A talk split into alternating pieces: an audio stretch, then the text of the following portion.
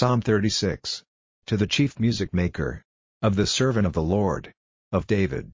The sin of the evildoer says in his heart, There is no fear of the Lord before his eyes.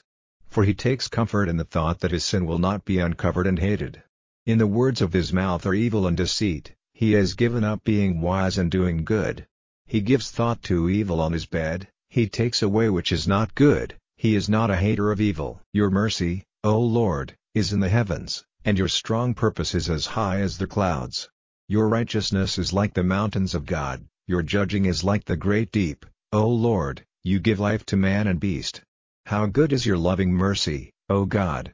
The children of men take cover under the shade of your wings. The delights of your house will be showered on them, you will give them drink from the river of your pleasures. For with you is the fountain of life, in your light we will see light. O let there be no end to your loving mercy to those who have knowledge of you, or of your righteousness to the upright in heart. Let not the foot of pride come against me, or the hand of the evildoers put me out of my place.